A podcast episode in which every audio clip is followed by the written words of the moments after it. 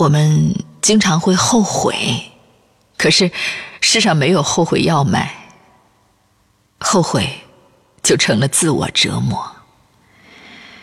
有的时候孩子不听话，我们也会说这样的气话，恨不得把他塞回去。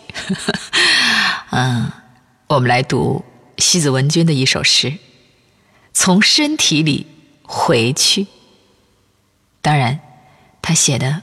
未必是孩子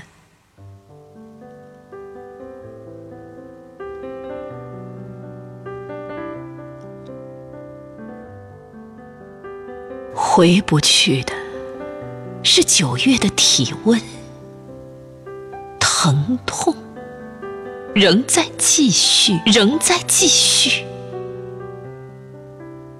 隔着一条河。想回去时，你已在清凉的彼